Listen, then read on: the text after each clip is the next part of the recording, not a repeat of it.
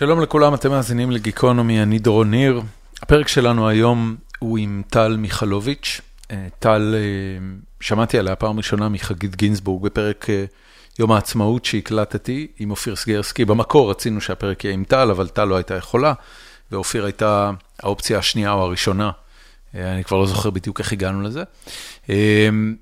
וטל בחורה עם סיפור חיים נורא מעניין. אחרי תשע שנות נישואים, בעיצומה של בורגנות מאושרת, היא החליטה לעזוב הכל, ולהפוך להיות סטנדאפיסטית, ויוצרת תוכן, ותסריטאית, ו- ועוד מלא דברים, עם הדעות הפרטיות שלה, ועם הכל הנשי האישי שלה, וזה דבר מאוד אמיץ בעיניי, ודיברנו גם על האומץ הזה, ודיברנו גם על הקושי שכרוך בזה, ודיברנו בדרך גם על יצירת תוכן דיגיטלי, ודיברנו על סדרות, ועוד מלא מלא מלא דברים, והיא מצחיקה ופתוחה וכנה ומהממת, ואני נורא נהניתי. שתהיה לכם האזנה נעימה, פרק חמש מאות חמישים ושש עם טל מיכלוביץ', בואו נתחיל.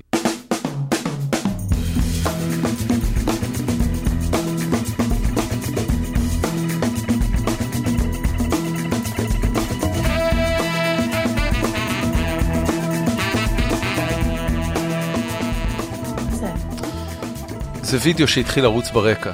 אני נורא מתנצל על זה, אני אצטרך להוריד את זה בעריכה. של שבת שלום. זה היה בר מצווה של הבן שלי, שהיה לפני שבועיים, והתחלתי לנגן את הוידאו כדי לראות אם זה עלה כמו שצריך לגוגל פוטוס, ופתאום זה התחיל לנגן. סליחה על זה. אני אגב עוד לא יודע אם התחלנו את הפרק רשמית. יש עוד דברים שאת רוצה לדעת עליי לפני שנתחיל? לא, נראה לי בסדר. יפה. אז על מה נדבר, טל? אני מקווה שיהיה מעניין. אני... אין סיכוי שלא יהיה מעניין. שופטת את עצמי בחומרה. למה? לא יודעת, תמיד אני מרגישה בסיטואציות האלה, זה מעניין, אני מקווה שזה מעניין מישהו, אני... כן. בקטע טוב, בקטע שרוצה ל... לשמח. אוקיי. אני לא חושב שיש ספק לגבי זה. אז איך היה בסיני? היה מעולה. זה היה, הייתי ממש צריכה את זה. זה היה, הייתי צריכה לשנות נוף בעיניים, לנוף של סיני. היית בסיני? אני מתבייש להגיד, אבל אף פעם לא הייתי בסיני. כדאי לך ממש, זה פעם אחת לפחות. זה, זה היה ספונטני או מתוכנן? כי תמיד היה נראה לי שאנשים שיורדים לסיני עושים את זה בשיא הספונטניות. לא, זה רק נראה ככה, זה לא, פשוט, זה לא טיול שמדווחים עליו לסביבה, אז הוא נראה ספונטני. הבנתי. וגם אתה תמיד אומר, מחר אני יורד לסיני, אז האופן של היורד מבטלת את זה שקנית אגרה, את הכסף, לקחת יום חופש, כאילו, זה, היא יותר זורמת. כן. מ... אז תספרי לי, תספרי לי איך הדבר הזה קורה, כאילו מתי החלטתם, ירדתי מהבן זוג? כן. יופי, איך, איך, כאילו איך נראית ההחלטה, מתי מחליטים לרדת לסיני? זה בא ממני, אני רציתי לנסוע, כי לא הייתי מאז לפני הקורונה, ואמרתי, אוקיי, קח יום חופש, יש לנו זמן בפרק זמן הזה, עד שאנחנו גם לא, אני לא גרה בבית שלי עדיין, הדירה שלנו צריכה להיות מוכנה עוד שבועיים. אז זה, אני נמצאת במין מצב ביניים כזה שאני אצלו בבית, אין לי את כל הדברים שלי, אז הבריחה לסיני קצת, הבריחה הכללית הייתה נשמע כמו רעיון טוב, אז הזמנתי לנו את הוויזות, אתה יודע, תיאמתי עם המקום. איפה הייתם? נואבה. נואבה. כן. איך נואבה? מה הסיפור של סיני? את יכולה להסביר לבן אדם שלא היה שם אף פעם מה הסיפור של סיני? הסיפור של סיני זה שמקום מדהים וכיף להיות בו. ואתה משלם שם בשקלים וכל הבדואים אוהבים אותך. וכיף שם ורגוע ולא עושים כלום. אפשר לעשות משהו מי שרוצה, אבל לא צריך, אני ממליצה שלא. פשוט ללכת, להסתרע על החוף ולא לזוז. אתה מתכנן את הארוחה הבאה שלך, אתה מתכנן את השנורקלינג שלך, ואתה פשוט אין לך קליטה, ואתה מנותק, ושקט לך ונעים לך, אתה קורא ספר, זה דבר מדהים. זה דומה במשהו להודו או תאילנד? הודו לא הייתי עדיין, אני מניחה שאולי כן. תאילנד, כן, גם, למרות שיש אטרקציות למי שרוצה, אבל כן, לחלוטין אפשר לשבת לברות, ליהנות מהים, וזהו. יפה. אז מה, אז לא עשית כלום. הגעת לתובנות? חשבת על משהו שלא, כאילו היה לך משהו שהיית צריכה לאבד עם עצמך ו... שאני צריכה לצאת יותר לחופש. זה היה המסקנה? כאילו, תובנות. כן. מעבר. כן. זה נשמע הגיוני. הבאתי את הלפטופ, ישבתי, כתבתי פעם אחת, כל שאר הזמן אכלנו, היינו במים. מה את כותבת בימים אלה? אני עובדת על תסריט שהוא התקבל לאיזו חממה של חברת New Legend, חברת הפקות, והם חשפו אותנו בעצם כמה, אחד עשר אנשים שהתקבלו, עשינו אירוע, עשינו פיצ'ינג לאנשים שהם הטיסו מנטפליקס לארץ ומ-אייץ' בי או, A אנד E ועוד חברה אירופאית ששכחתי את שמה. אוקיי. New Legend זה חברה פסיכית, לא? או שאני מתבלבל? New Legend. אה, לא, סליחה, אני מתבלבל. אוקיי. לא, לא. יכול להיות שכן. אני חושבת שזה משהו יחסית בחיתולים, בשנתיים האחרונות אולי, אני לא בטוחה, אולי אני טועה. ומה את מייצרת להם? אה...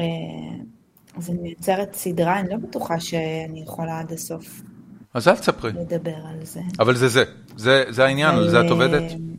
זה איזשהו מין, הם, הם, הם מפיקים אותי, זאת אומרת, הם מציעים את הרעיונות לזכיינים מחול או בארץ. כן. אוקיי.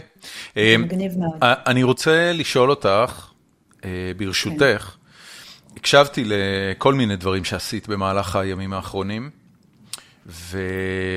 וראיתי גם את שבורה, וראיתי, ושמעתי גם את הפרק איתך אצל דור כאן, ו... וכל מה שאת עושה, מעבר לזה שהוא יחסית מרענן בנוף הישראלי, במובן של הדברים שאת מדברת עליהם בחיים שלך, יש ברקע כל הזמן את העניין הזה ש... שפירקת נישואים אחרי תשע שנים, ו... והתחלת חיים חדשים לגמרי. ואני רוצה, אם, אם את בסדר עם זה, אני רוצה לחזור לדבר על זה קצת, או להתחיל לדבר על זה קצת. בטח. תספרי לי איך עושים דבר כזה, כי זה דבר די דרמטי, לקחת חיים שכבר נבנו בקפידה, חיים בורגניים שנבנו בקפידה, ולהגיד, fuck that shit, אני הולכת לזרוק הכל הפח ולהתחיל מאפס, כי אני רוצה להיות סטנדאפיסטית תל אביבית. קודם כל לא ידעתי שאני רוצה להיות סטנדאפיסטית, זה התחיל כמה חודשים אחרי שהתגרשתי בפועל, אז זה לא היה, אין חפיפה כאילו בין הדברים. אני חושבת שהיינו ביחד מגיל מאוד צעיר, ממש מגיל עשרים וארבע שלי, ועם הזמן זה פשוט היה כאילו ברור לשנינו שזה לא... לא, לא עובד, לא מתחבר. אני גם מרגישה שהרבה השתנתי. כמה זמן הייתם נשואים? ארבע שנים, אבל היינו לפני כן עוד ארבע וחצי שנים, כן. והחיים היו בורגניים להפליא, גרים ב... קניתם דירה ביחד? לא. אוקיי. אז לא היו לנו מחויבויות בהקשר הזה, זה היה הרבה יותר, אנשים, אתה יודע, תמיד עם ילדים אומרים... מזל, מזל שאין לכם ילדים, זה נכון. Okay. אז לא היו לנו מחו, מחויבויות בהקשר הזה. אז היה יותר להיפרד, אבל כן היה, היו משפחות, היה חתונה, היה חשבון בנק משותף, היו דברים. כן. היה צריך עורכי דין או שזה נסגר ביניכם? לא, לא, עשינו הסכם. את, אני יודע שזו שאלה ממש ממש אישית, אבל... את, את זוכרת את הרגע שבו, ש, שבו נולד המעשה, כי את מתארת משהו שהוא התחושה שמתמשכת לאורך כמה שנים, אבל בסוף יש יום שבו קמים בבוקר ואומרים, אוקיי, המעשה צריך להיעשות. כן. אני זוכרת שני רגעים כאלה. רגע אחד היה באיזו שיחה משותפת על היחסים בינינו, ובאותה שיחה הרגשתי שלא אכפת לי. לא אכפת לך ממה? לא אכפת לי כאילו מביקורת, או אם זה יעבוד או לא. זאת אומרת, זה רגע שכזה אתה אומר, אני אמרתי לעצמי, וואו, אם לא אכפת לי, אז שום דבר לא יחזיק את הדבר הזה. זה קרה לך בעבר בסיטואציות אחרות? בסיטואציות זוגיות או בסיטואציות באופן כללי? בסיטואציות באופן כללי. הרגע הזה שאת מתארת הוא רגע, אם אני מבין אותו נכון, הוא רגע מדהים. מדהים. רגע מזוקק של הסרת מסכות. שכזה אתה אומר, וואו. כן, כן, כן. יש נאום נורא מפורסם של סטיב ג'ובס שהוא נתן בטקס סיום של סטנפורד, והוא אומר בו את המשפט, You are already naked, there's no reason not to do what you like. או what you love, משהו בסגנון הזה. הוא אומר, אתה ממילא, אתה ממילא מסתובב בעולם ערום לגמרי, כולם, כאילו, זה לא, זה, אתה לא צריך לשים מסכות, לך תעשה את מה שחשוב לך לעשות. ואת מתארת רגע כזה, את אומרת, כאילו, אוקיי, זה, זה, זה לא חשוב. כן. אז ו... אני תורא אם היה לך בעבר שלה... כאלה. היו לי... לא בהקשר של, אולי פעם אחת בהקשר של זוגיות, אבל לפני שנים, שהיא הייתה זוגיות רעילה מאוד, לא כמו זאת שהייתה לי עם הגרוש שלי, וגם בהקשר של דברים שרציתי לעזוב מבחינת עבודה, שפתאום הרגשתי ש... וואו, לא אכפת לי ממה שקורה פה. להתראות, חברים. אוקיי. זאת אומרת, זאת אומרת, היית מאומנת כבר בלהגיע לתחושה הזאת, ואת יודעת שצריך לחתוך. לא הייתי, לא הייתי אומרת שאני מאומנת בזה, הייתי אומרת שזה הגעה לאיזשהו סף. כי אני כן בן אדם בחוויה שלי שמתמודד עם ריצוי, אז זה יותר קשה להגיד לא בסיטואציות כאלה, זה לוקח הרבה זמן להתבשל. כן. אבל היה עוד רגע שהוביל לזה שדיברתי עם המטפלת שלי ופשוט הבנתי שזה אוקיי, זה הבן אדם כמו שהוא, הוא לא הולך להשתנות, התכונות שלו הן התכונות שלו, הדברים שהוא אוהב זה מה שהוא אוהב, זה מה שיש, זאת החבילה. האם היא מתאימה לי, החבילה הזאת? והתשובה הייתה לא, אז מפסיק לנסות לשנות את הבן אדם. את הביקורת, את הזה, אין בזה טעם, זה פשוט שני אנשים שכל אחד מהם הוא טוב, אולי פשוט לא מתאים אחד לשני. כן. כשאת כן. מסתכלת היום על הבן זוג שלך, איזה אחוז מהתכונות שלו דומה לה... תכונות של הבעל לשעבר? וואו, אה, לא נראה לי שיש משהו דומה. ממש? שניהם מדברים עברית. ממש, כן. נכון. You have that in common. מדברים עברית. נכון, שניהם אוהבים אוכל. תראי מה זה. לאט לאט אנחנו מגלים. הפאטרן שלך נחשף, טל. את נמשכת לגברים שאוהבים אוכל. שאוהבים אוכל. לא, אין, אין תחומות משותפות. הבן זוג שלי הנוכחי הוא בכלל בא מתחומי האומנות גם, מוזיקאי וגיטריסט. יש לנו יותר דברים, הבנה משותפת לגבי הדברים האלה. יש עניין של שוויון? שהקול שלך יהיה שווה לא, לקול שלו? לא, אף פעם לא השוויתי. לא, האמת שאתה פעם, פעם ראשונה שאני... אתה הבן אדם הראשון ששואל אותי על הדברים האלה, מעולם לא... לא עברה לי המחשבה גם. בגלל זה אנשים באים לפה. בשביל להישאל את השאלות שאף אחד... הם לא יודעים מראש. הם חושבים שזה סתם הולך להיות עוד פוסטקאסט, ואז אני אופל עליהם עם השאלות המעצבנות שלי. למה, אתה השווית כאילו בין אקסיות? איזה שאלה? קודם כל, גילוי נאות. הייתי במערכת יחסים שתים עשרה שנה, מתוכם חמש שנות נישואים. לא היו לנו ילדים. הכרנו בגיל תשע עשרה, התגרשנו בגיל שלושים ושתיים.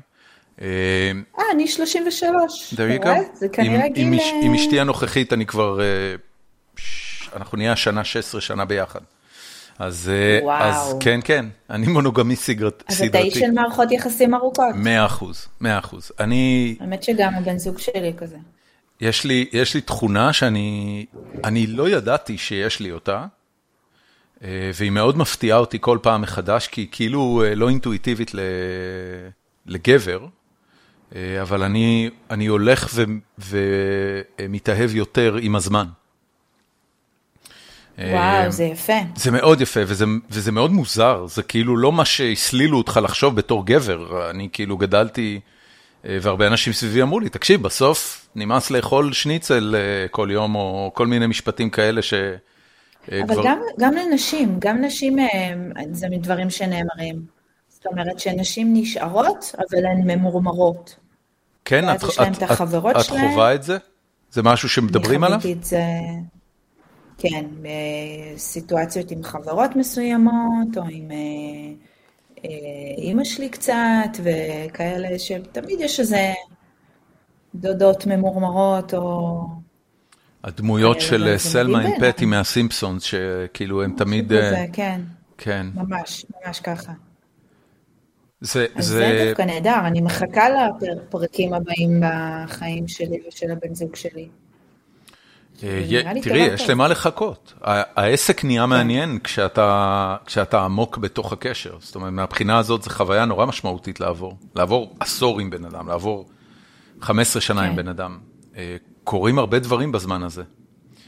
אבל הגירושים שלך, נכון, פתחו לך דברים, פתחו לי הרבה דברים מצדדים. כן, תראי, קודם כל, הדבר הראשון זה ההתמודדות שלך עם עצמך. התחושת כישלון, העובדה שאני אני גדלתי בבית, ההורים שלי נשואים למעלה מחמישים שנה, באושר, רב, הכירו בגיל שש עשרה ו, ומאושרים ביחד עד היום. אז אתה, אז אתה ישר מודד את עצמך ביחד. אז כן נחשפת לאושר, זה דבר טוב. כן, אבל את, את יודעת, אני, אני לא יודע כאילו איך ראית את זה אצלך במשפחה, אבל זה לא נתפס כאושר, זה נתפס כככה זה וזהו.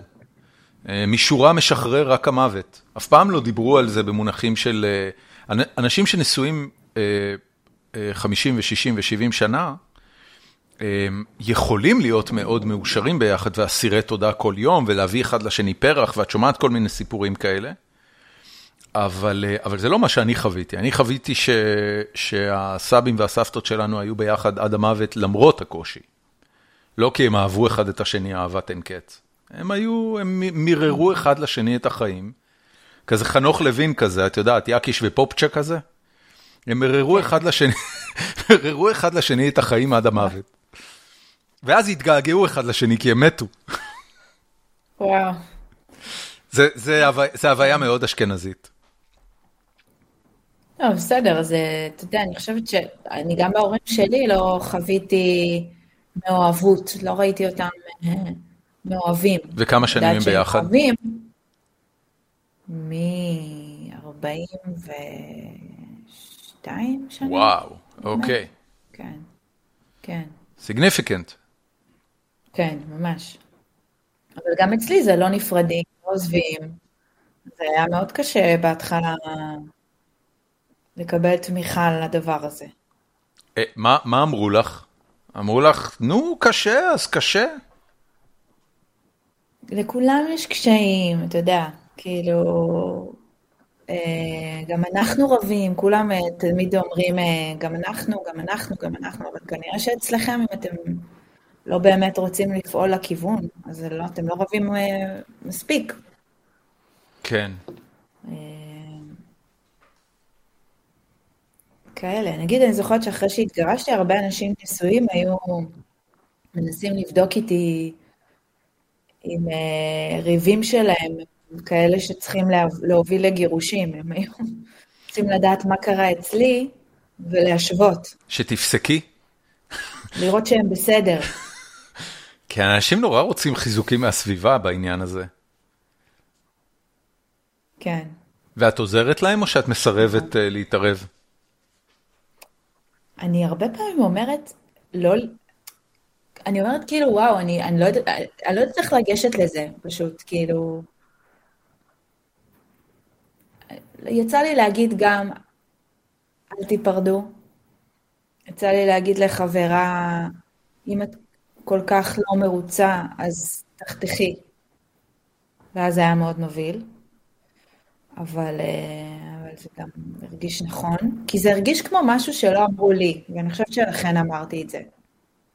זאת אומרת, את רוצה להיות זאת שתגיד במקום שאחרים לא אמרו לך? שאני אתן פתח מילות לחברים, כן. יש פרק נהדר בסיינפלד ש... שקרמר בא ומתלונן על הבת זוג הנוכחית שלו, והם מסרבים בתוקף להגיד לו שהיא בן אדם היום ונורא, כי הם יודעים שאחרי זה זה יתהפך עליהם, הוא יחזור להיות מאוהב בה והוא ישנא אותם. ובסוף הוא אומר, כאילו זה סופי, זה נגמר, זרקתי אותה וזה, והם אומרים לו, תקשיב, היא הייתה, היא הייתה בן אדם היום ונורא וזה, אחרי יומיים הוא חוזר אליה, והוא מופיע בדירה, ו-I know what you're thinking. זה לגמרי, זה לגמרי כאילו מתהפך. זה יתהפך עלייך פעם, הדעות שלך? זה יתהפך עליי פעם, בטח, בוודאי. אוי פפוי. את יכולה לספר? אני לא מתערבת יותר, אני לא יכולה לספר. אוקיי. אני לא יכולה לספר, למדת את הלקח שלך. לגמרי. אני למדתי... הם לא ייפרדו, זה ממני שייפרדו. כן, כן, כן. אני למדתי שבסיטואציות האלה, אם אתה, אם אתה נהיה אפילו טיפה יותר מדי שיפוטי, אז אחרי זה לא מספרים לך את הג'וסי סטאף. אז, נכון. אז אני... אני זה מש... מה שקורה עכשיו, יש לי חברה ש... חתכה אותי מהג'וס. למה, מה אמרת? אוי, אוי, אוי. אמרתי, מה אמרת לה? אמרתי, כאילו, לא אמרתי אמת. לא אמרתי אמת במובן הרע של זה. אלא אמרתי ש... כאילו, אם לא טוב לך, אז, אז אני יכולה להיות זאת שאומרת לך שזה בסדר, ולא יקרה כלום אם תעזבי. כן. והיא לא תסלח לך על זה לא בחיים. לא להגיד את זה. you're banned, you're banned from details. זהו, אין לך יותר פרטים. כן. כל הג'וס. עבוד. זה ילמד אותך לקח טל. נכון. לחייך כ... ולהגיד, אוי. כמה זמן לקח מהרגע ש... שהבנת שזה נגמר עד הרגע שהיית מחוץ הבית? או שהוא היה מחוץ הבית?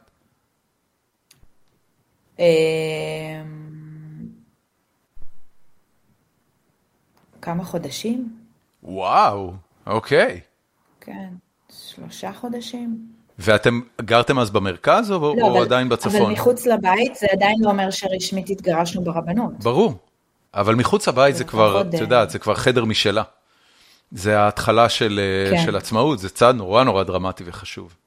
אני הכנסתי שותפה, כזה, כן, היה... זה היה בתל אביב?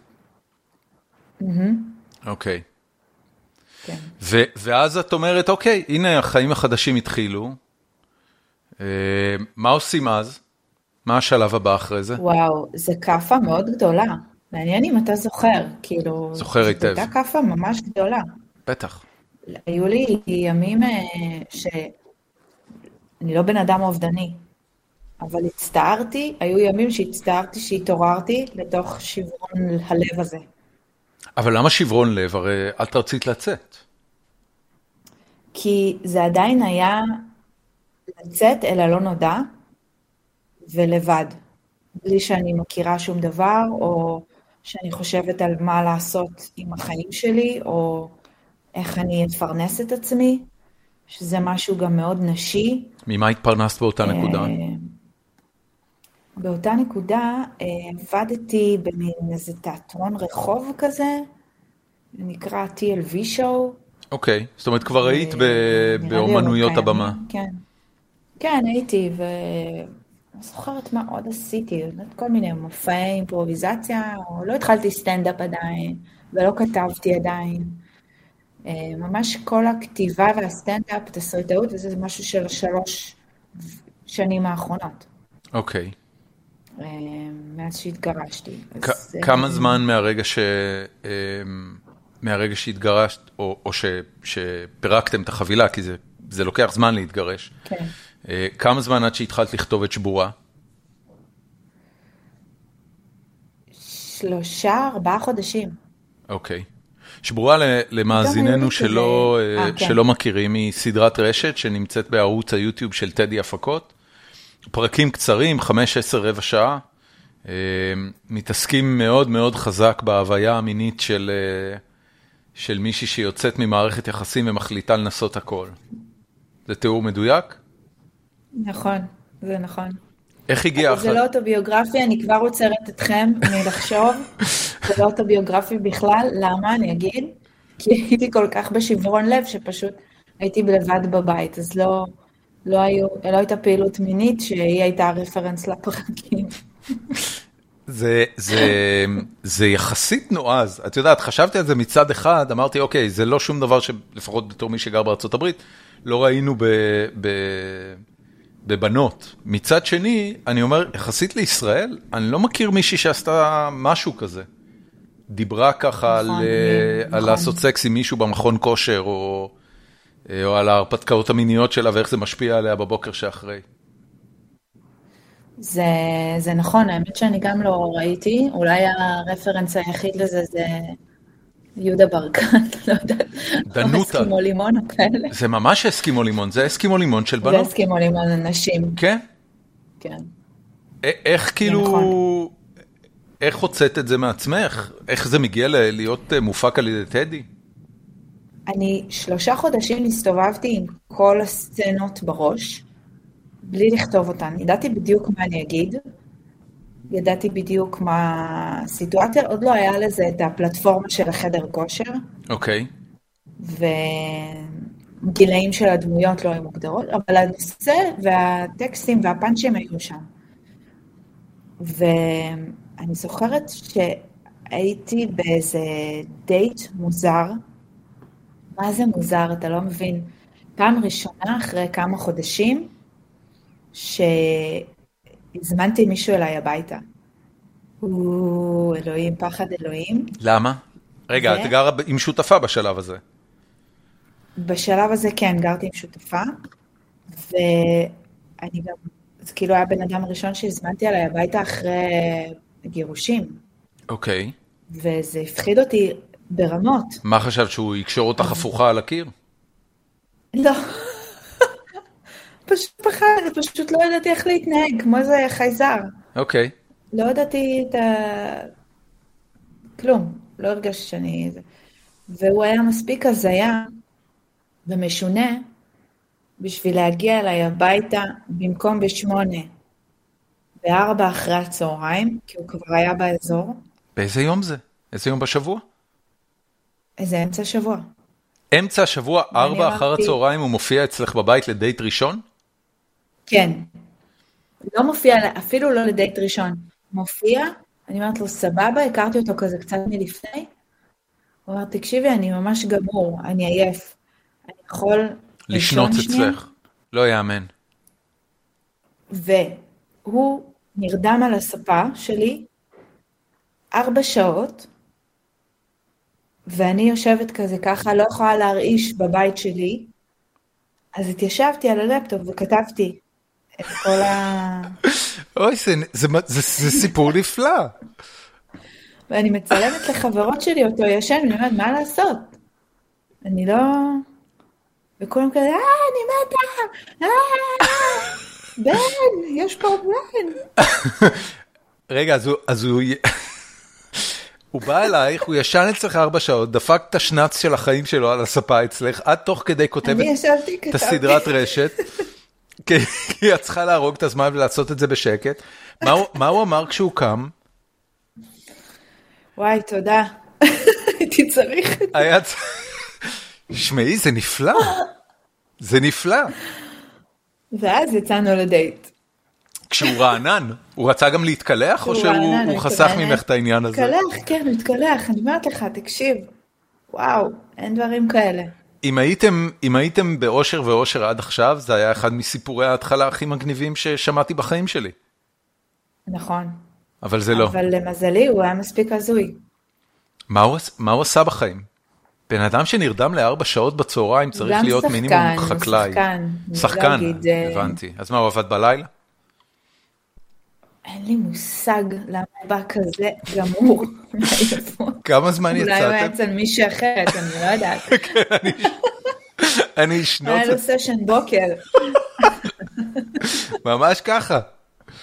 השחקנים האלה, יש להם חיים עסוקים, לא כמו הייטקיסטים מסודרים. שחק, תקשיב, היו עוד סיפורים הזויים איתו, פעם אחת, זה משהו שנמשך כחודש, כי בגלל שהייתי ישר אחרי הפרידה, אז אני לא יודעת איך זה היה אצלך, אבל אני ישר כל דבר תרגמתי למערכת יחסים.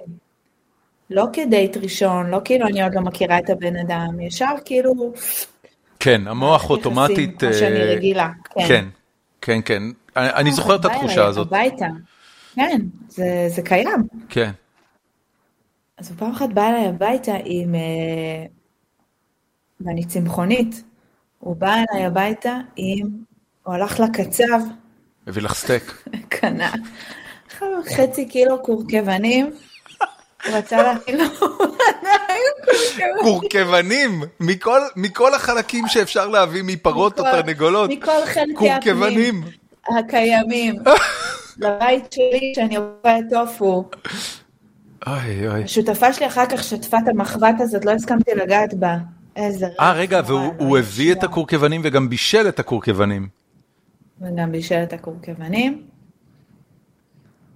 וזה שבוע אחר כך, הוא סיפר לי שהוא שכב עם מישהי שעובדת איתו בבר, כי הוא לא היה בטוח מה אנחנו.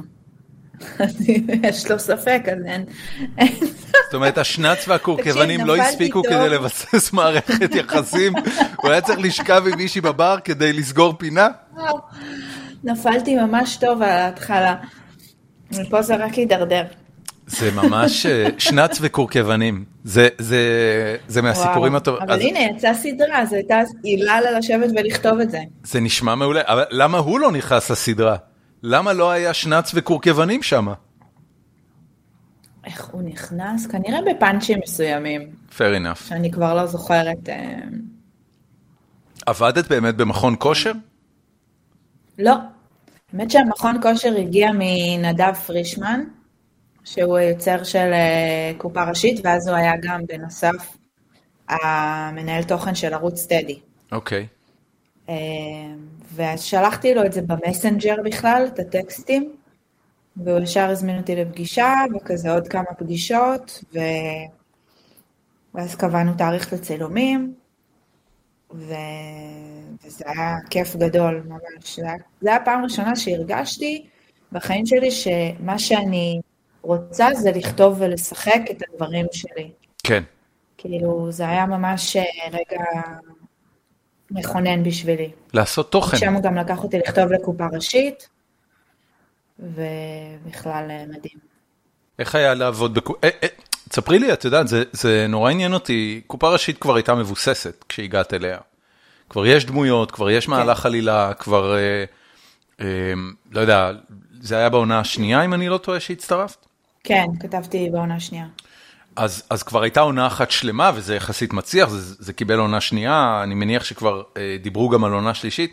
איך נכנסים לתוך אה, סדרה ככה? אה, טוב, קודם כל הוא הציע לי, לנסות ל- לכתוב רעיון לפרק. אוקיי. מתוך איזה רעיון שהיה לו. ופיתחנו את זה ביחד, ואז זה עבר את האישורים וזה התקבל, ואז מה שהייתי צריכה לעשות זה לצפות ב- בכל העונה הראשונה בעצם, ולהבין את הניואנסים, מבחינה זאת העבודה שלי להרגשתי הייתה יותר קלה, מאשר ליצור, להצטרף לצוות כתיבה קצת מאפס, למרות שאם אתה מצטרף מאפס אתה גם באיזשהו מקום ממציא בעצמך את ה... את הדמויות, אבל פה בגלל שהיו דמויות, אז uh, הרגשתי שהעבודה שלי יותר קלה, וגם uh, כוכבה, הדמות של כוכבה, היא ממש uh, מין התנקזות של uh, אימא שלי, אחיותיה וחברות שלה, ביחד. אוקיי. Okay. וזה היה לי פשוט uh, נהדר, הם זוכרות שהם גם אמרו לי שממש... כתבתי את כוכב, כאילו ממש אני רואה את כוכב, אני דוברת את כוכב, זה היה ממש מחמאה ממש גדולה. איזה יופי. וגם המנגנון של הפרק הזה, הוא יותר מיוחד, הוא שונה מהפרקים האחרים שיש בקופה ראשית.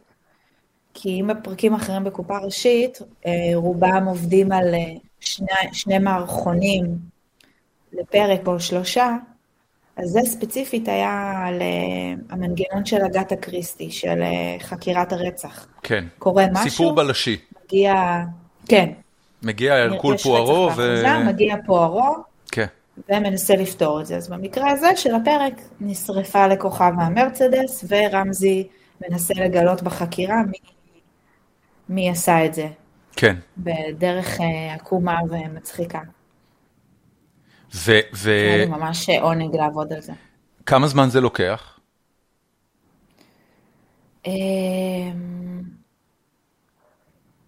לא יודעת, זה היה כאילו עניין של, אני חושבת,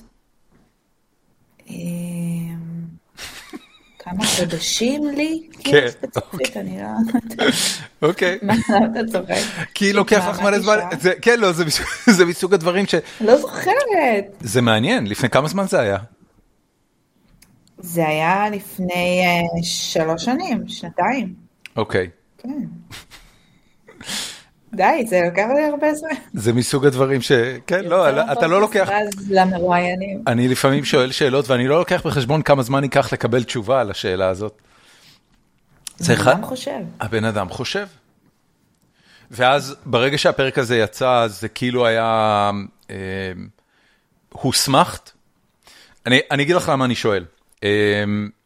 בדיוק בסוף שבוע ראיתי את הפרק עם ג'וליה לואי דרייפוס, שדייוויד לטרמן מראיין אותה, יש לו תוכנית ראיונות, My Next Guest Needs No Introduction, כן. אז הוא ראיין את ג'וליה לואי דרייפוס בעונה החדשה שלו, והיא מתארת את השלוש שנים שהיא העבירה ב-אס אן אל, והיא לא מתארת אותם טוב, זאת אומרת, היא מתארת אווירה נורא נורא נורא תחרותית, שבה גם פוליטיקה וגם דורסנות, מובילים לזה שהרעיונות שלך מתקבלים והופכים למערכונים ושיש לך תפקיד וכל ואתה נהיה אחד מהמובילים של הצוות הזה וזה זה ממש זה מסגרת נורא תחרותית כנראה או לפחות ככה היא הייתה אז והיא לא, זה לא, היא פשוט לא אהבה את זה או שהיא לא התחברה לזה או שהיא לא ידעה איך היא קיצור שלוש שנים אחרי זה היא עזבה שמה לא בטריקת דלת אבל גם לא בחדווה גדולה ושם גם היא הכירה את לרי דיוויד, שאחרי זה הזמין אותה לעשות את סיינפלד, והיא מתארת את ההשתלשלות של סיינפלד,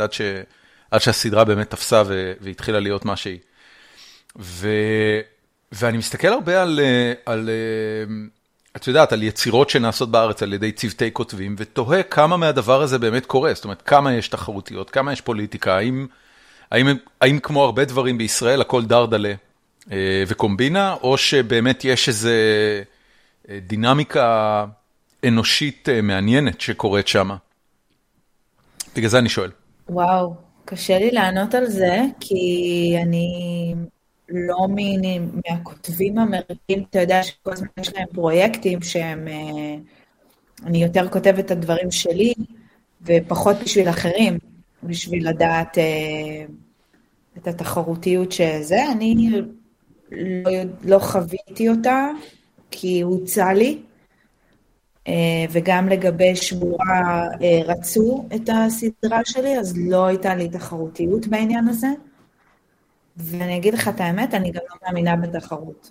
זאת אומרת? כי אני חושבת שכל אחד יש את המקום שלו, ואני לא יכולה לכתוב כמו מישהו אחר, ומישהו אחר לא יכול לכתוב כמוני. אז אין שום משהו... המשפט האחרון... שאני אביא, אף אחד לא יכול להביא. המשפט האחרון הוא בטוח נכון, אבל... אתה יודעת, מה זה תחרותיות? אם מישהו אה, אה, בוחר הערב ללכת לראות סטנדאפ של שחר חסון, הוא לא ילך לראות סטנדאפ של מישהו אחר. אם מישהו בוחר הערב ללכת לסרט, הוא לא ילך לסטנדאפ. זאת אומרת, בוודאי הזמן שאנשים מקדישים לתוכן שהם צורכים הוא מוגבל ותח... ו... ויש תחרות עליו.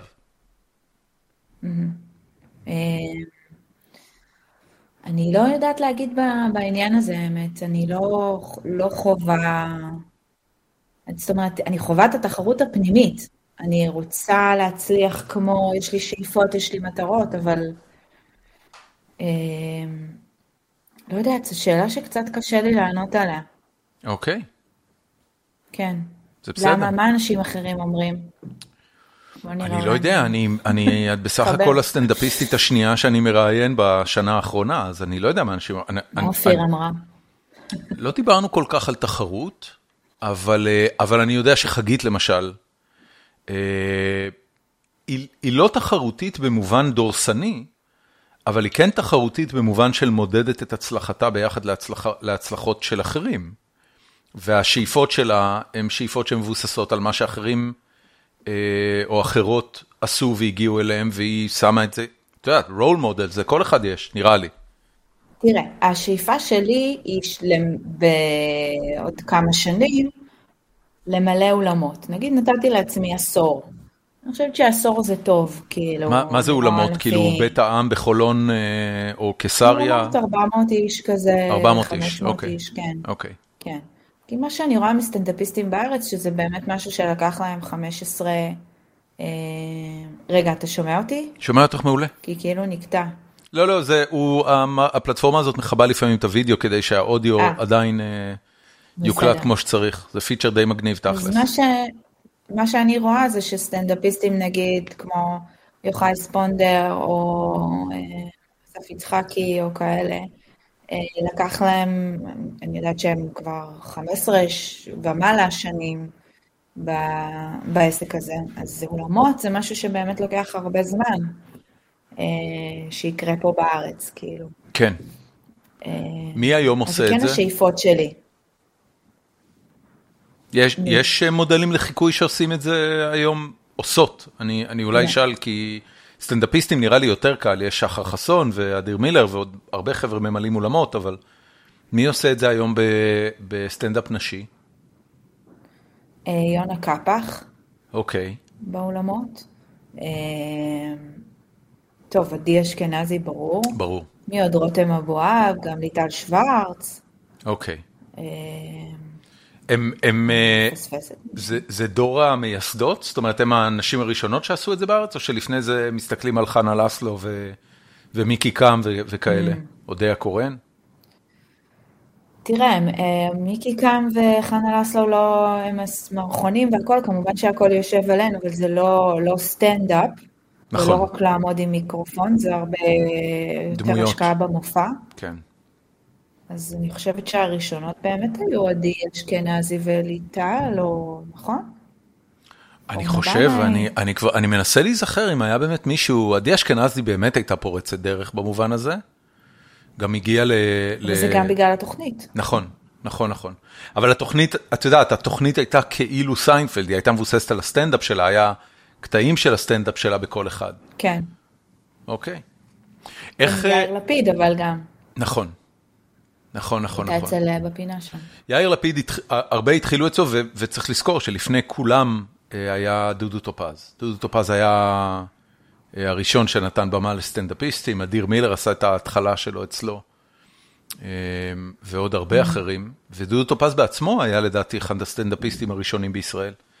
למרות שהמופע שלו נחשב למופע בידור, אבל... הוא היה מעולה. מעולה, מעולה, מעולה, מעולה. וואו, זה, וואו, זה היה וואו. מה זה, זה, את יודעת, אני זוכר, לא מדברים על זה היום, כי הוא, הוא כאילו פרסונה נון גרטה, הוא שרף את עצמו כל כך חזק, מייקל ג'קסון סטייל. כן.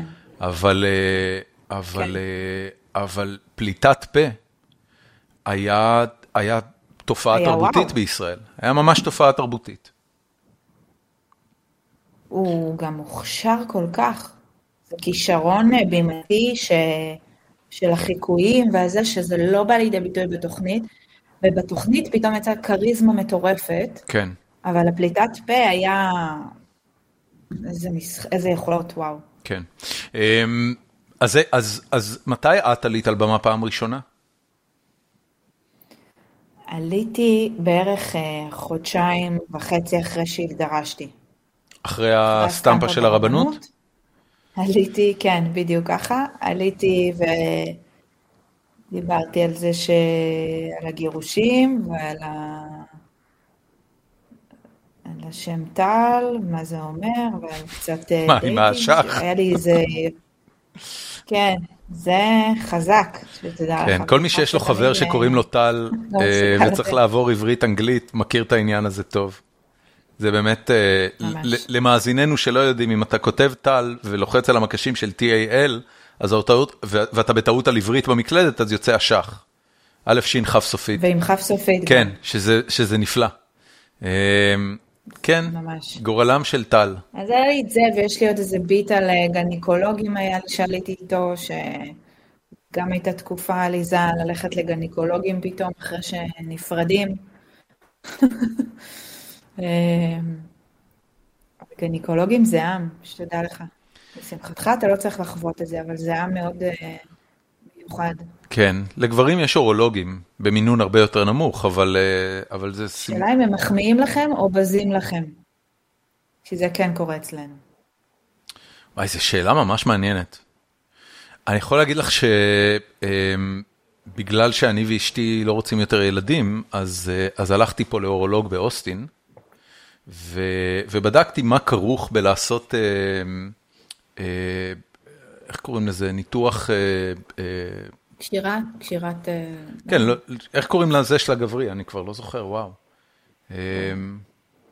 זה שאתה חותך את הצינורית של זרע ואתה נהיה, ואתה לא, אתה לא יכול לעשות יותר ילדים. אני לא זוכר עכשיו איך קוראים לזה. בקיצור, הגעתי לרופא להתייעצות, ו...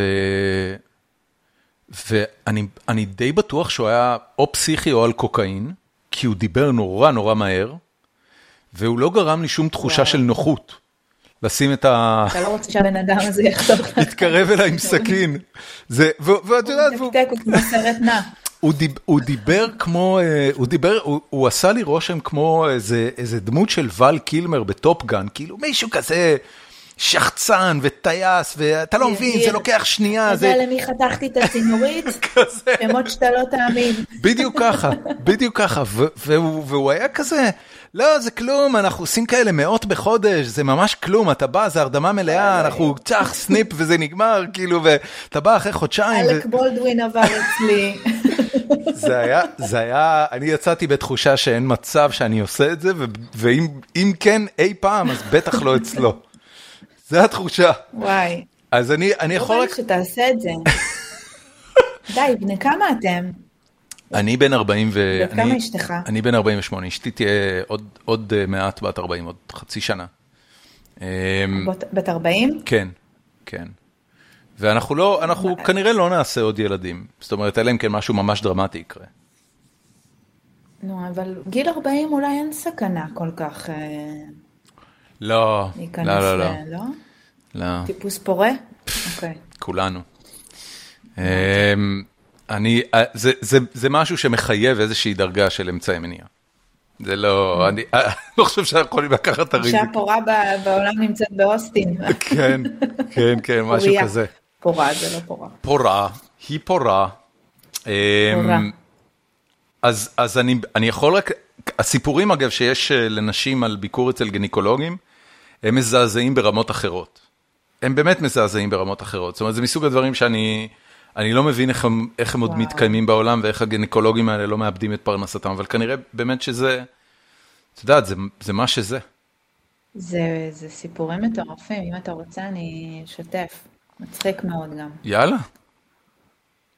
תראה, היה בן אדם שפשוט תסתכל, כשאני אומרת תסתכל, כולנו מבינים מה זה אומר, נכון? בסדר. אוקיי. הלאה, התקדמנו. פשוט תסתכל ואמר לי, לא, זה מצב נפשי ירוד. אנחנו נדאג. אוי ואבוי. איך הבחנת את הדבר הזה? אתה קורא בקפה? מה אתה? אוי ואבוי. יש, יש, יש, יש סרט ישן שנקרא הקיסר האחרון, על הקיסר האחרון שהיה בסין לפני המהפכה הקומוניסטית, והסרט נפתח בזה שהקיסר הוא תינוק, ויש לו רופא מיוחד שבוחן את הקקי שלו. ולפי זה אומר מה צריך לשנות בתזונה של הקיסר, כדי שהבריאות שלו תהיה טובה יותר, כי כמובן שאסור לגעת בקיסר, הוא קדוש. אז פה מדובר בגניקולוג שיודע לאפיין את מצב הרוח שלך לפי מבט. קודם כל בא לי רופא כזה. מה, רופא קקי? שיסתכל לך בקקי ויגיד... בא לי שיבחנו אותי. את נראית מצוברחת היום. אני מציע שתלכי לבר, תבלי קצת עם חברות. זה שמח לך את הקקי. פעם קיבלתי גם מחמאה מגניקולוג. באמת? מה הוא אמר? לא יודעת אם זה מטריד או זה. איזה מחמאה אפשר לקבל מגניקולוג? זה כל כך יפה, ורוד ובריא, חבל שאת לא יכולה לראות את זה. אוי, זה מקסים. וזה היה גניקולוג, לא גניקולוגית. באותו גניקולוג בן עשרים, שכנראה שמחתי אותו מאוד באותו יום. עכשיו הנה השאלה שלי, האם, האם זה קרינג' או האם, ש, האם זה באמת תחמיא לך? תראה, אם זאת הייתה גניקולוגית, זה כן היה, זה לא היה קרינג' בשום צורה. הייתי אומרת, אה, אחות, אה, זה כיף. אה, איתו ספציפית זה גם לא היה קרינג', אני חייבת להגיד. היה בסדר. אוקיי. כן. מה, הרגשתי מה... כאילו אני גל גדות של הפות באותו יום. זה, זה באמת הרגשה נהדרת. הלוואי ומישהו היה אומר על איבר פרטי שלי שהוא, שהוא, שהוא נזר הבריאה. זה מה שאתה רוצה לשמוע. אני, אני אבל רוצה לשאול, את יודעת, אני חושב על זה רגע מהזווית של הגניקולוג, ואני שואל את עצמי, האם יש משהו שגניקולוג יכול להגיד שהוא, שהוא בסדר? זאת אומרת שהוא סופר לג'יט, גם בעידן הזה, גם ווקנס, הוא הולך, הוא בודק אותך. מה, מה את רוצה לשמוע? את רוצה לשמוע את מאה אחוז. האם את מאה אחוז זה הביטוי הנכון? מאה אחוז זה מעולה. אוקיי. נראית בריאה מאוד, כן. אוקיי. אבל כל דבר שהוא כבר מתחיל להיות יותר מדי... לא יודע. תקשיב, מישהו הריח אותי פעם. הריח עם אפו. גניקולוג? ואמר, גניקולוג. ואמר לי, כן, זה דלקת. זה בדיוק. האם זה לא מה שאתה רוצה לשמוע? אני חושב שהמעט מאזינים שעוד המשיכו איתנו עד לפה, לא, זה לא, זה בדיוק העניין, אבל מעט המאזינים שעוד היו איתנו עד הנקודה הזאת בפרק, עכשיו יש כזה, את יודעת, יש את הגרף בספוטיפיי שאנחנו רואים כמה מאזינים בדיוק, ואנחנו רואים כמה נשארים עד הסוף, אז לא, אז פה יש את הדרופ, זאת הנקודה של... מה, היו לי מלא עוקבים אחרי כל ה... מלא, מלא עוקבים, מלא עוקבים, אני לא רואה איך לא... אוקיי, אז סגרנו את העניין עם הגניקולוגיה. עכשיו, הבן זוג הנוכחי שלך, איך הכרת אותו? הכרתי אותו בטינדר. אוקיי, למה בא ולא בא? אחרי... זה לא מאוד חשוב, בואי נתקדם. שאלה טובה. כן. ניתן למאזינים לענות. בדיוק. הכרתי אותו בטינדר, ו... זה היה כאילו בתקופה שממש הרגשתי שאני כבר אה, יודעת מה אני רוצה מבחינת הזוגיות שלי, מה אני אתפשר ומה לא. מה, אה, את יכולה וגם, לספר לי?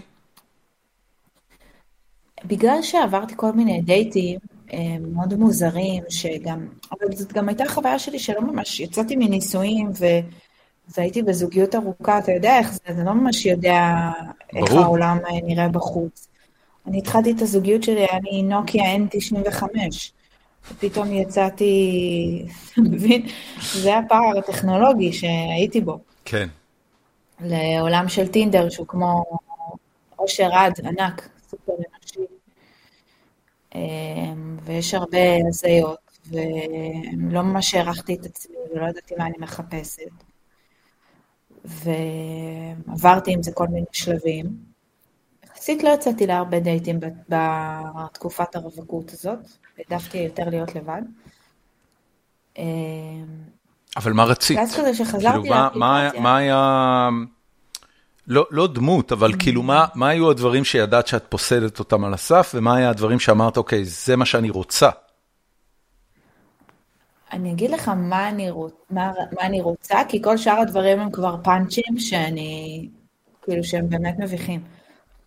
קשה לי נגיד שאנשים לא, לא היו כותבים לי עם סימני פיסוק. זה נורא העניין הזה של סימני פיסוק. סימן שאלה. כן. מה קורה לא רק בלי סימן שאלה, לא מכבד אותי. אלא גם המם מחוברת לקוף. כן. מה קורה? וואו. מילה אחת. או ימניאק, מילה אחת. מכירה ימניאק? ימניאק לא קיבלתי. יקקה. יקקה מילה אחת. ישמאלני. את יודעת שיש לך עסק עם בן אדם מיוחד. אגב, אני חותם לך שמאה שנה מהיום, אם עוד יש שפה עברית כתובה, אז כל האותיות האלה מתחברות. ימניאק, בדיוק כמו הידיעה. יודה, יודה יעלה. לא, לא בא לי, לא בא לי שזה יקרה דרום. לשם זה הולך, תתכונני טל. טוב, אז נעשה עוד פרק. רגע, אז שגיאות כתיב זה unacceptable, אני יכול להבין את זה. מה עוד? מחמאות ישר על ההתחלה, על כלום. את מהממת, וואו, איזה תמונה. כן, לא מכירים. אז יש לי פאנץ' כזה בסטנדאפ, שבאמת מישהו הגיב לי על תמונה, והוא כתב לי, היי, אלגנטיות בכלל לא חסרה לך גברת, ולא פחות מחיוך מושלם. ככה, אני מצטט לך בדיוק, אני לא ממציאה, יש לי צילום מסך של זה. וזה, וזה טרנוף מבחינתך? תודה. חכה, אמרתי לו, היי, תודה, מה שלומך? ואז הוא עונה לי, היי, אלגנטיות בכלל לא חסרה לך גברת, ולא פחות מחיוך מושלם. הוא ענה לי את אותו הדבר. זאת אומרת, זה משהו מקופי-פייסט מהסדנה לחיזור? לגמרי. הבנתי. יכול להיות שזה בוט. כן. יכול להיות שהוא מספיק אינטליגנטי כדי לשים איזה, את יודעת, איזה בוט מענה כזה, שיעשה לו את הפאנל הראשוני. עושה, עושה, כאילו, עושה מאץ' לכולם, ואז מקבל את הפניות של מי שהוא רוצה, שולח להם את ההודעות האלה, ותוך כמה שאלות, רק אז זה מגיע למענה אנושי. איזה גברים מתוחכמים. אני סתם מעלה תזה, אני לא יודע אם זה נכון.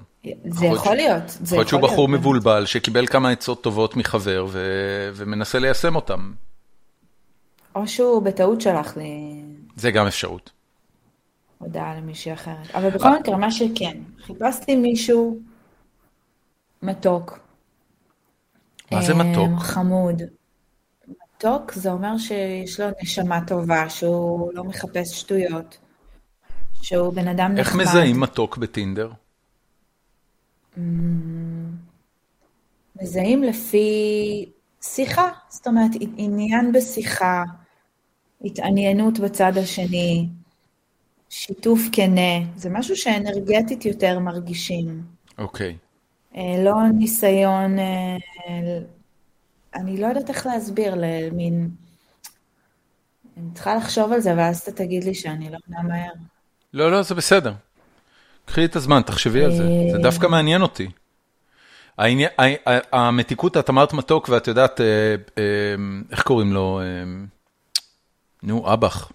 אני עכשיו לא זוכר, אבישי בן חיים.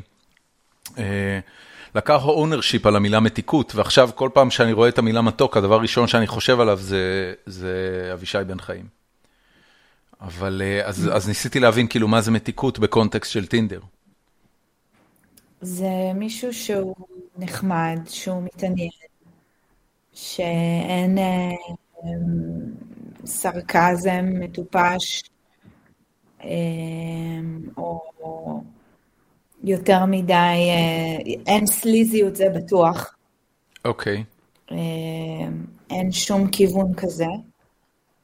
אוקיי. סליזיות, כלומר, להסליל את השיחה למקום של סקס כמה שיותר מהר? כן. זה סליזיות? אוקיי. לגמרי. ומצאת אחד כזה. ומה ידעת שפחות חשוב לך? זאת אומרת, ביחס לניסויים הראשונים שלך, שבטח כיוונת לאזרח למופת ובורגנות מאושרת, אז על מה אמרת, אוקיי, זה כבר לא חשוב לי?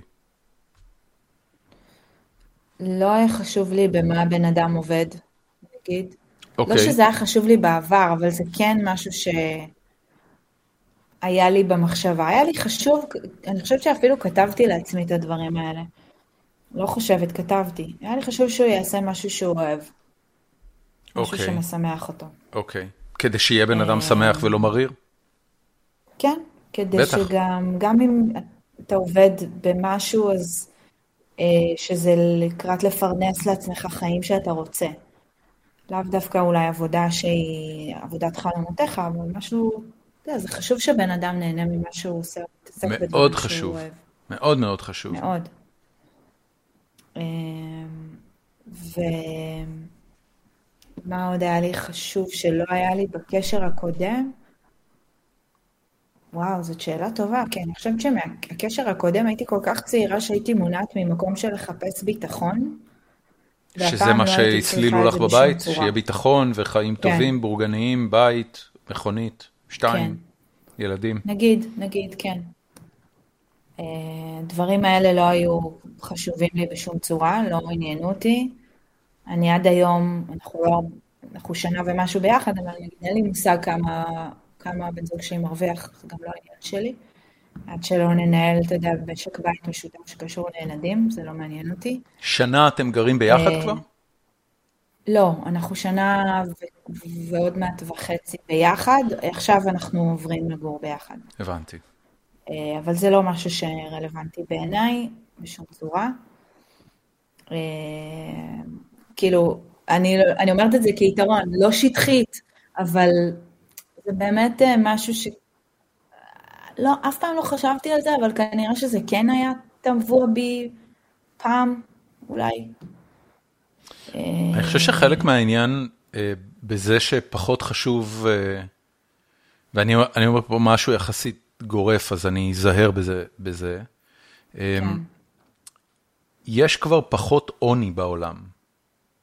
במובן הזה שבדור של ההורים שלנו, ההבדל בין חיים של אומללות כלכלית ובנקים שדופקים לך על הדלת בוקר וערב ומחרימים לך את הטלוויזיה, היה עבודה טובה. והיכולת לקחת משכנתה, וכאילו חיים בורגניים לא היו זמינים לכולם. היום חיים בורגניים זמינים כמעט לכולם, במגוון רחב של עבודות,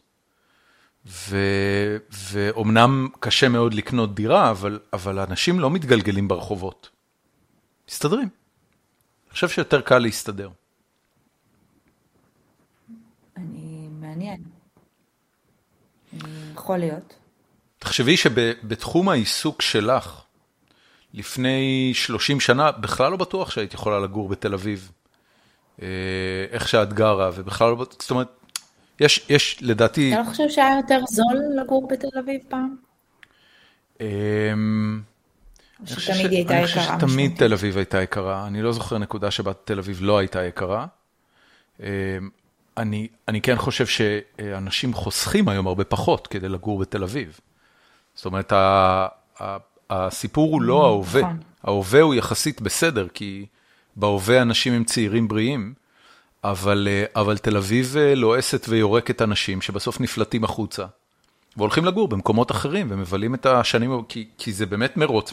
זה קצת, בארצות הברית זה מזכיר את, את הסיפור של מנהטן. אתה יכול לגור במנהטן, אבל אתה, אתה כל הזמן במאבק אינסופי של לטפס לראש הפירמידה, והפירמידה כל הזמן הולכת ונהיית גבוהה יותר, ו- ואלה אם כן אתה ממש מצליח או ממש מסודר, אז זה an ongoing struggle, ובסוף אנשים uh, פורשים. הולכים לפרברים, okay. הולכים למזדקנים, הולכים לפלורידה, כל מיני כאלה. אותו דבר, הסיפור של תל אביב. אני חושב שכן, אני חושב שזה כאילו, זה, זה עיר שהחיים בה הם מאבק בלתי פוסק, מרוץ בלתי פוסק, לא מאבק, מרוץ בלתי פוסק. Mm-hmm. פומו אינסופי, ככה זה לפחות מצטער מבחוץ. תראה, זה גם נכון, אני עכשיו עוברת לגור עם הבן זוג שלי ברמת גן. There you go. עכשיו אנחנו בדירה שלו ברמת גן. כן, קצת, קצת יותר שפוי. לפני שלושה שבועות גרתי בתל אביב. אני... חסרים לי דברים ברמה הסלמת, אבל כן כיף לי שאני יכולה לנסוע ולשבת שם בבית קפה ותמיד יהיה מלא, ו...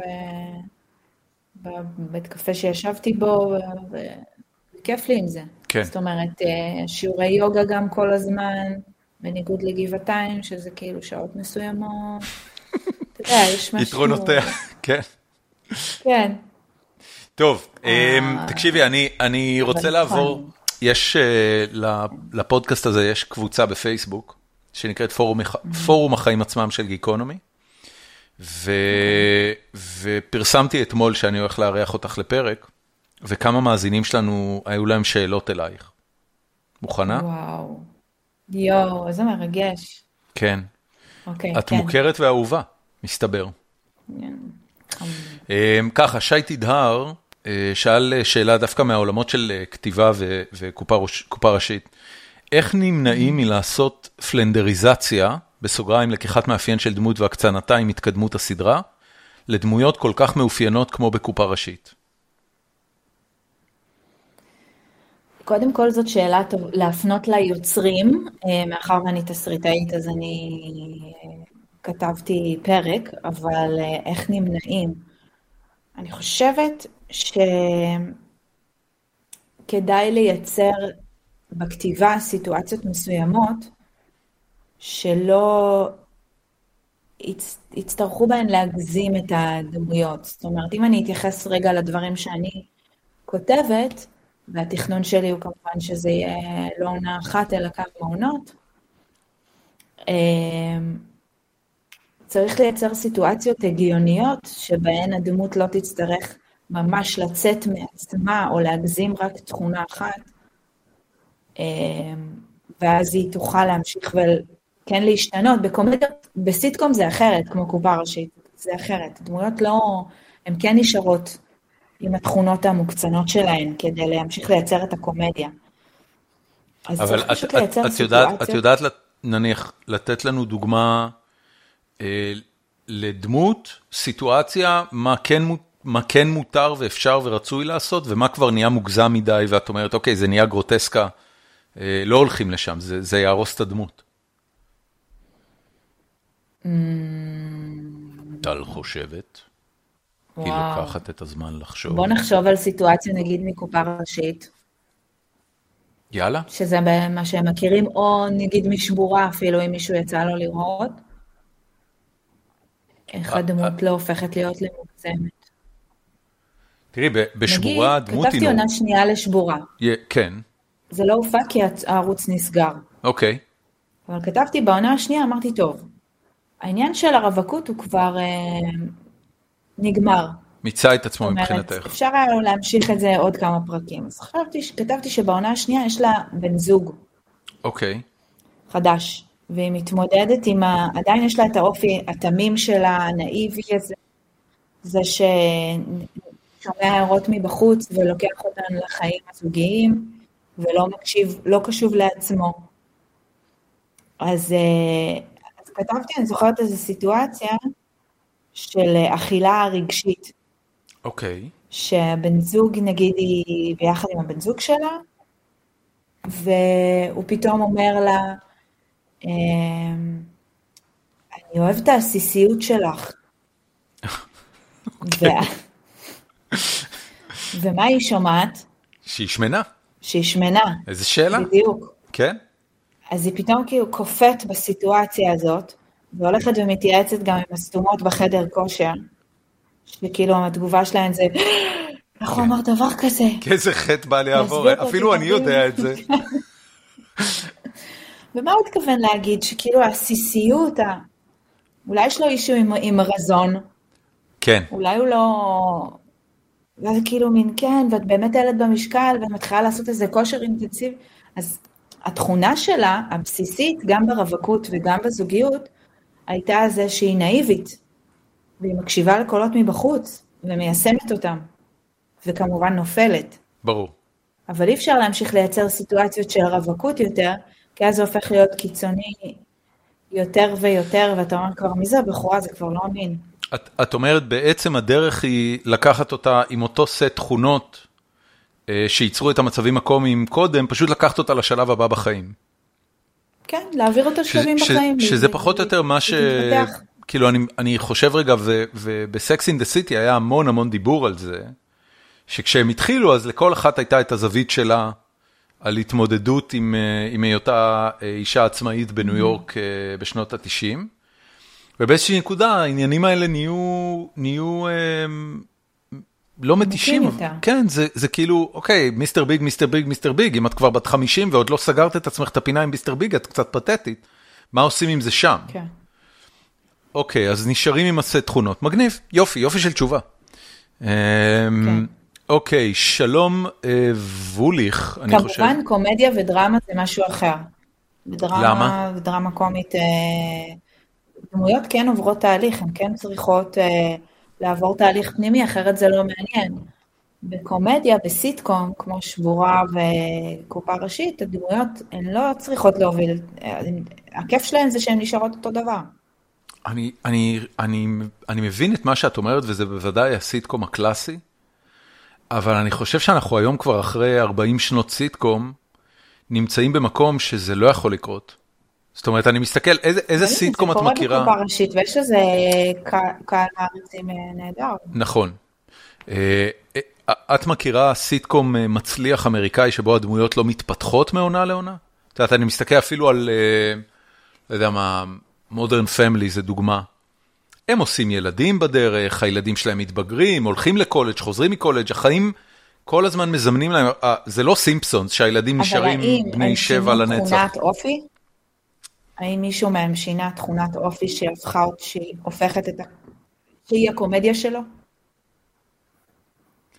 האם מישהו הפסיק להיות נאורופטי? אני חושב שהדמות של גלוריה עוברת התפתחות במובן הזה ש... את יודעת, היא הופכת להיות מהאישה שמלווה את הגבר העשיר והמבוגר, היא הופכת להיות הסיפור עצמו, היא הופכת להיות הדומיננטית בבית, שהיא הייתה פחות בהתחלה, זה כאילו היה הציר, טוב, האמת, מה אני עכשיו צולל לזה? בואי נעזוב את זה. שלום ווליך שואל, כותב גועל נפש, מה הקווים המסתוריים לדמותה? לדמותך? אני מניח שהוא... כן. קודם כל, מה הרפרנס לגועל נפש? אין לי מושג, מה הרפרנס? אולי הקווים... חשבתי שגועל נפש זה איזה ביטוי שאת אומרת ב... לא. טוב. שלום, השם שלך הוא שלום. תשכח. מה הקווים המסתוריים לדמותך? יש קווים מסתוריים לדמותך?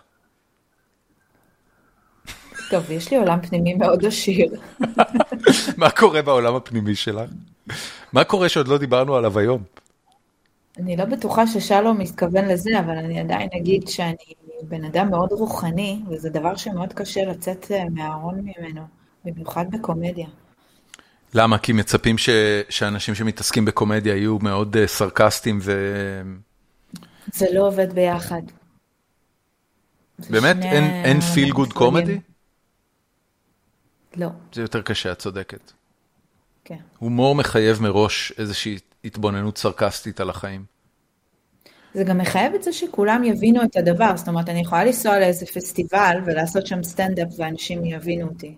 אבל... בקאמל לא נראה לי. כן. טוב, צביקה ברנר שואל, איזה טיפים יש לך למי שרוצה לפתח סדרה היום, בסוגריים גם ברמת התוכן וגם ברמת איך לגרום לזה לקרות, לאיזה ערוץ לפנות וכו'.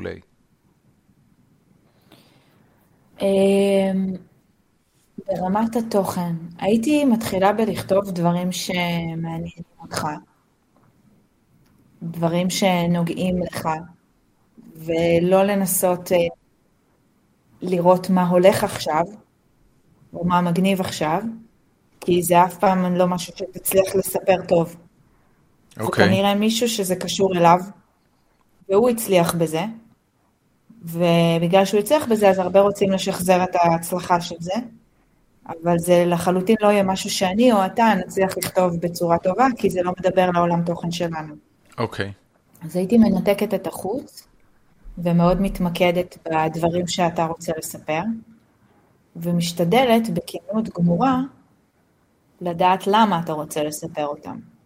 זאת אומרת, נגיד אם אני אתן דוגמה ממה שאני כותבת עכשיו, אני אגיד כזה בכמה מילים, שזאת מישהי שהיא כל כך רוצה אהבה, שהיא תחפש אותה במקומות הכי לא מתאימים, עם האנשים הכי לא נכונים, כולל כאלה שהם אפילו לא מתעניינים בנשים, אבל היא פשוט כל כך רוצה אהבה. אז אני יכולה להגיד שמהמקום שלי, כטל, המקום של לרצות זוגיות, הוא היה נוכח במידה שמתישהו באיזשהו שלב בחיים, התפשרתי על הבחירות שלי, רק לשם להיות בתוך המסגרת הזאת, להיות כמו כולם. אז זאת החוויה שלי האישית, ואף אחד לא יוכל לספר אותה כמוני. אז זה לא משנה המסגרת שבה הדבר הזה נעשה. צריך כנות הפנימית, להגיד למה הנושא הזה מעסיק אותי. נגיד, יש, תמיד נותנים לנו, בקורס תסריטאות שעשיתי, עם, עשיתי עם סיגל אבין, קורס תסריטאות, שתעשו עליה גוגל, והיא גם מאוד מדהימה. הבן אדם שיצר את הסופרנוס, הוא בעצם רצה, התמה שלו, היה משבר גיל ארבעים. כן. שלו. ודרך, והסיפור עצמו היה דרך מפיונר. איזה קושי זה לעבור את המשבר הזה, שאתה מאפיונר איטלקי. כן. אבל כל גבר, לא כל גבר, אבל כל גבר עובר איזשהו משבר, או כל אישה עוברת איזשהו משבר, אבל... אז הרעיון, הרעיון הפנימי היה שלו. החוויה שלו, התמה שלו. ומתוך זה נוצר סיפור, מסגרת שהוא אחר, זה לא החיים שלו מנסן, זה גם לא חייב להיות. כן. אז הייתי מתחילה בזה, הייתי נרשם את מה שאני עשיתי. כן. לבלוגים של סריטאות. המלצות? נגיד של מרב שקד, קצת מיילים פעם בחודש של דניאלה דורון, שהם נותנים כל מיני טיפים, לאיך לכתוב, ואיך לגשת, ולקורסים. מהמם. הייתי מתחילה לכתוב רעיון. ולאן לוקחים את זה? זה לאנשי מקצוע. מי זה אנשי מקצוע? למי ניגשים היום בארץ אם רוצים להפיק סדרת רשת, או לעניין איזה גוף ברעיון? הייתי מתחילה בקורסים של תסריטאות. ששם אפשר להתחבר למורים שעובדים בתעשייה? אפשר להתחבר למורים. וגם בסוף הם עושים אירועי פיצ'ינג כאלה שהם מביאים אנשים מהתעשייה. אוקיי. חברות הפקה או כאלה. נייס, אוקיי. קצת להכיר. אני אקח ממך אחרי זה לינקים לקורסים שתיארת כדי לשים בעמוד של הפרק. רן בר יעקב שואל, עצת זהב לסטנדאפיסטית בתחילת דרכה?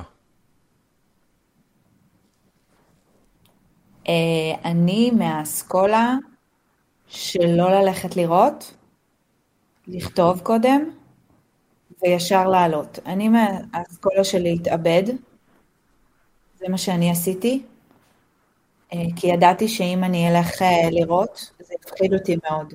עם כמה דקות חומר עלית פעם ראשונה על הבמה? נותנים לך ארבע דקות. ארבע דקות? זה במה פתוחה. שני פאנצ'ים. זה נשמע קצת, אבל זה המון. לא, לא, זה המון. ארבע דקות זה המון. ו- ו- ו- והיו לך שמה, מה, שני פאנצ'ים? שלושה? אני חושבת יותר. נראה לי שחמישה. אוקיי. כמה מהם הום רן? אני חושבת ששניים.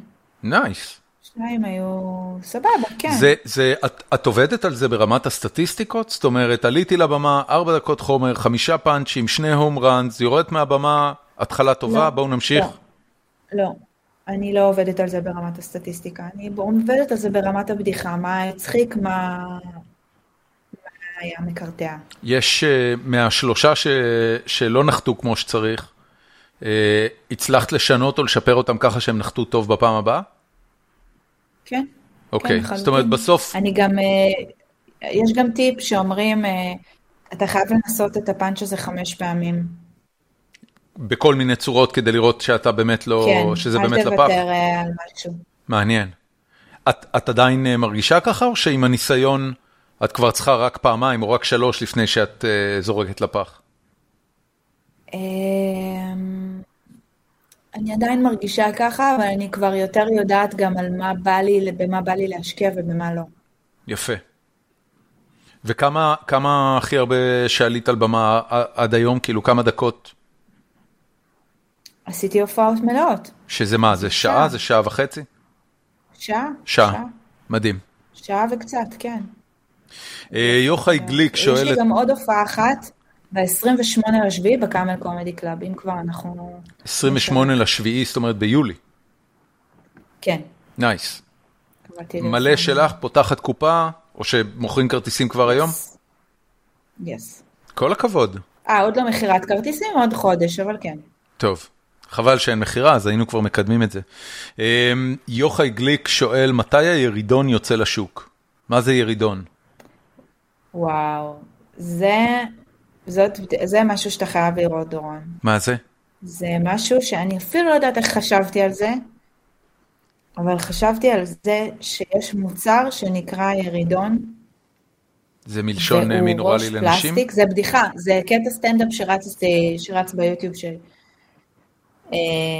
ראש פלסטיק עם לשון במרקם סליים, והוא בעצם בא בכמה יש...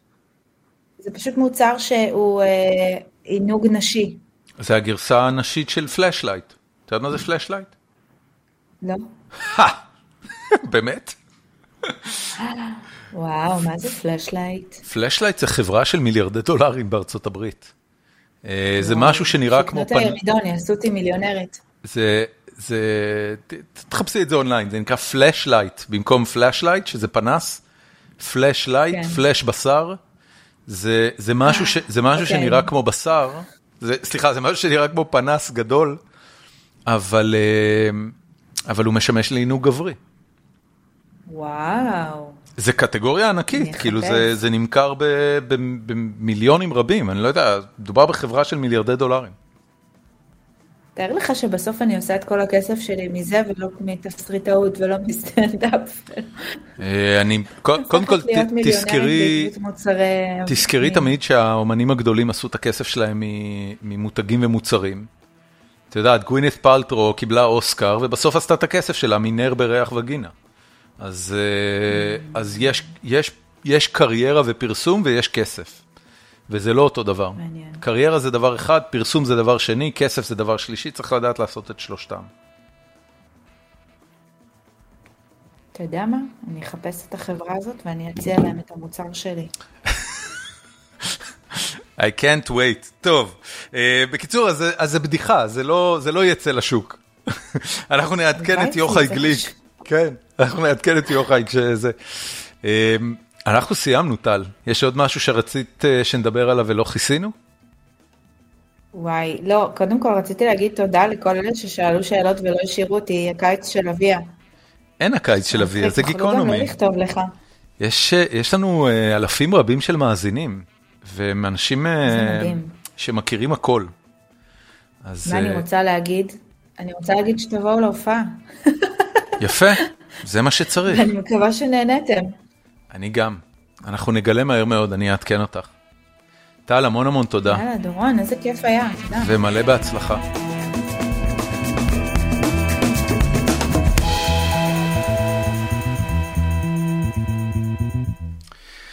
ועד כאן הפרק עם טל מיכלוביץ'. אני מקווה שלא היה למאזיננו היקרים קשה מדי. חשבתי על זה תוך כדי הפרק שיש סיכוי ש... שהתוכן הזה לא מחליק בגרון, בטח פרק אחרי אה, אה, אורי קץ, אה, ואני מקווה שזה היה בסדר. ככה זה, לפעמים צריך לגוון. לפעמים מדברים על, אה, על כלכלה, ולפעמים על אה, חלליות, ולפעמים מדברים על החיים עצמם, אה, בתור אה, סטנדאפיסטית ויוצרת ישראלית. אה, מקווה שנהנתם, בכל מקרה. אה, החפירה השבועית שלי היום תוקדש לשני אירועים טלוויזיוניים, שמתחוללים בחיים שלי ובחיים של כולם, נראה לי, בזמן האחרון. הראשון זה דרמת הריאליטי המכונה המשפט של ג'וני דאפ ואמבר הרד. אני לא יודע כמה אתם בישראל חשופים לטרש הזה, אבל בדומה למשפטים גדולים אחרים בהיסטוריה של ארצות הברית, או ג'יי סימפסון ומייקל ג'קסון בזמנו, הסיפור של אמבר הרד וג'וני דאפ הוא ההצגה הכי טובה בעיר. וכשאני אומר עיר, אני מתכוון למדינה של שלוש מאות וחמישים מיליון בני אדם, שכולם צופים בשקיקה בכל פרט, מים, אובג'קשן, כל קטע של החשיפה המשפטית של מערכת היחסים המתואבת של שני האנשים האלה. זה הולך ומתגלה לאט לאט, ואתה רואה כמה זה, כמה מערכת היחסים של ג'וני דאפ ואמבר הרד הייתה איומה ונוראית, איזה אנשים מגעילים הם אחד לשני, כמה כסף עושה אותם עוד יותר מגעילים אחד לשני, וכמה אינט... אינטריגות ואגו ואינטרסים מעורבים בתוך הדבר הזה. ויש ביטוי באנגלית ש... It's like watching a train wreck, זה כמו, זה כמו להסתכל על תאונת רכבת, והכוונה היא למשהו שהוא מצד אחד מאוד לא נעים, ממש אסון, ומצד שני, אתה לא יכול להסיט את מבטך, כי זה כל כך מושך וזה כל כך uh, uh, מעניין, uh, זה כל כך לא החיים של אף אחד מאיתנו, לא הכמויות כסף ולא הקריירות ולא הזוהר ולא הסקס ולא האלימות והיין והקוקאין והתמונות המזעזעות שהם שלחו אחד לחברים של השני, ו- וכמובן uh, העולם כולו מתחלק למחנות, כי... זה מסוג הדברים שהם גילטי פלז'ר טוטלי, אמנם שני אנשים שבמרכזם הדרמה נאבקים על חייהם ועל השם הטוב שלהם ועל הכסף והקריירות שלהם, אבל לא מדובר פה בחיי אדם, בסוף מדובר בשני אנשים פריבילגיים ועשירים שעשו מיליוני דולרים ומקסימום יעשו יותר או פחות, ולכן אמריקה נהנית אה, אה, להתבוסס בבוץ המזעזע הזה כמה שהיא רק יכולה, בכיף גדול, אה, וזה באמת, אה, למי שלא מכיר את תעשיית הקולנוע, אז אה, דרך העדויות אפשר ללמוד המון על איך בדיוק עובדים סרטים, ומה התפקיד של סושיאל מדיה בכל הדבר הזה. והיום היה ראיון ארוך עם הסוכנת של, אני חושב, אמבר הרד, או סתם מישהי שהייתה מעורבת בקריירה של אמבר הרד, ודרך הראיון היא נותנת הצצה מאוד מאוד אינטימית, לאיך עובדת המכונה ההוליוודית בימים אלה, ו... וזה לא מאוד שונה מאיך שהמכונה ההוליוודית עבדה בכל הזמנים, זאת אומרת, זה תמיד היה אינטרסים ואגו וכסף וטרש וסמים, וסקס, ו- והמון המון דברים כאלה. אל מול התאונת הרכבת המחרידה הזאת, של שני האנשים הפריבילגיים האלה, בסוף שבוע האחרון יצא לי לראות בנטפליקס ריאליטי, מקסים ברמות שקשה לתאר, שנקרא Love on the Spectrum. וכמו שאתם יכולים לנחש לעצמכם, Love on the Spectrum זו תוכנית היכרויות לאנשים על הקשת האוטיסטית. על הספקטרום האוטיסטי, ואף אחד מהם הוא לא ממש בסדר, וכולם, כל הדמויות שמופיעות בתוכנית הזאת, חיים עם ההורים בצורה כזו או אחרת, או, או לחילופין חיים עם, עם שותף או שותפה, בכל מקרה מדובר באנשים שאפשר לכנות אותם קשי יום, למרות שתודות למשפחות שלהם ותודות לאנשים שבחיים שלהם, יש להם חיים uh, טובים, וגם חשוב להגיד שהם uh, אוטיסטים uh, uh, מאוד מתפקדים. Uh, לחלקם יש עבודות, חלקם uh, סתם uh, uh, קומוניקטיביים יחסית. Uh, והתוכנית הזאת, מה אני אגיד לכם, uh, פתחה והרחיבה לי את הלב לאורך כל הסוף שבוע, ברמות שפשוט נדהמתי מהן. Uh, הם אנשים מקסימים, כל האוטיסטים שמופיעים בתוכנית הזאת, וגם כל המשפחות שלהם הם אנשים מקסימים, וגם צוות ההפקה הם אנשים מקסימים, והם עושים את הדבר הזה גם מתוך תחושת שליחות, אבל, אבל גם בצורה שהיא feel good T V, ברמות שקשה פשוט לתאר.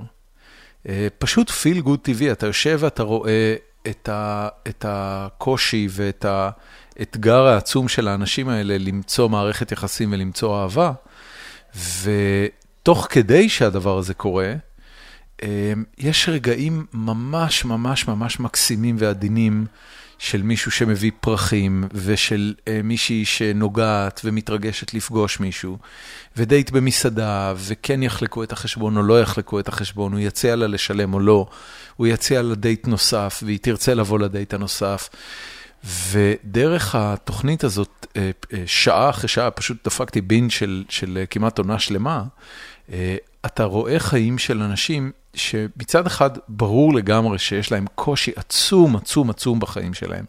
לא רואים את זה על המסך, אבל ברור לגמרי שגם תוך כדי הצילומים וגם בחיים עצמם, יש להם קושי עצום, הם רגישים נורא, הם מגיבים נורא קשה לכל דבר, הם אוטיסטים, כמו שאנחנו מכירים את הדימוי הציבורי של, של אוטיזם, אבל מתחת לדבר הזה, ומה שהתוכנית הזאת עושה בצורה ממש ממש מדהימה, זה לחשוף את, ה, את האישיות הרגישה והמורכבת, אבל המאוד מאוד אנושית, של כל האנשים שמשתתפים בתוכנית, את הרצונות שלהם, והם רוצים לטייל בעולם, והם רוצים אהבה, והם רוצים לא להיות לבד, והם רוצים אנשים שדומים להם, ולא כל אחד מתאים להם, והם בוודאי לא אסירי תודה על זה שמישהו מוכן להיות איתם, יש להם את הסטנדרטים שלהם, ויש להם את הרצונות שלהם, חלקם נובעים מהקושי, וחלקם נובעים אה, באמת ממה שהם רוצים, מזה שהם ברי דעת, וזה מה שהם רוצים. והתוכנית מלווה אותם במסע הזה, ומלווה אותם בדייטים וברומנים האלה, ובספיד דייטינג, ובכל מה שאנחנו מכירים מסצנת הדייטינג ומריאליטי כזה, רק אוטיסטים.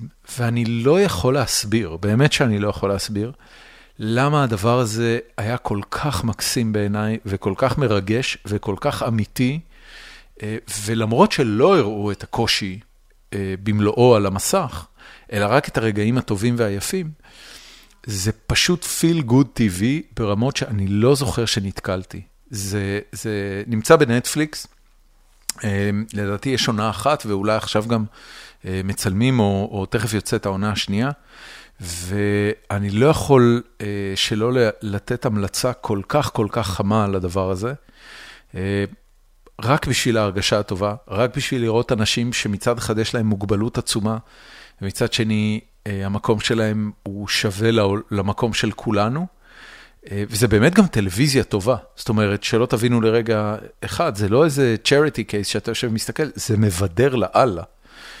אתה צוחק ואתה מתרגש ואתה מתאהב, ואני נורא נורא ממליץ על זה. אז עד כאן שני האירועים הטלוויזיונים האלה. אני רוצה שוב להודות לכל המאזינים שכותבים לי אחרי הפרקים, אם הגעתם עד פה. אז אנשים כותבים לי דברים ממש מקסימים על הפרקים, ואני ממש ממש מודה לכם על זה.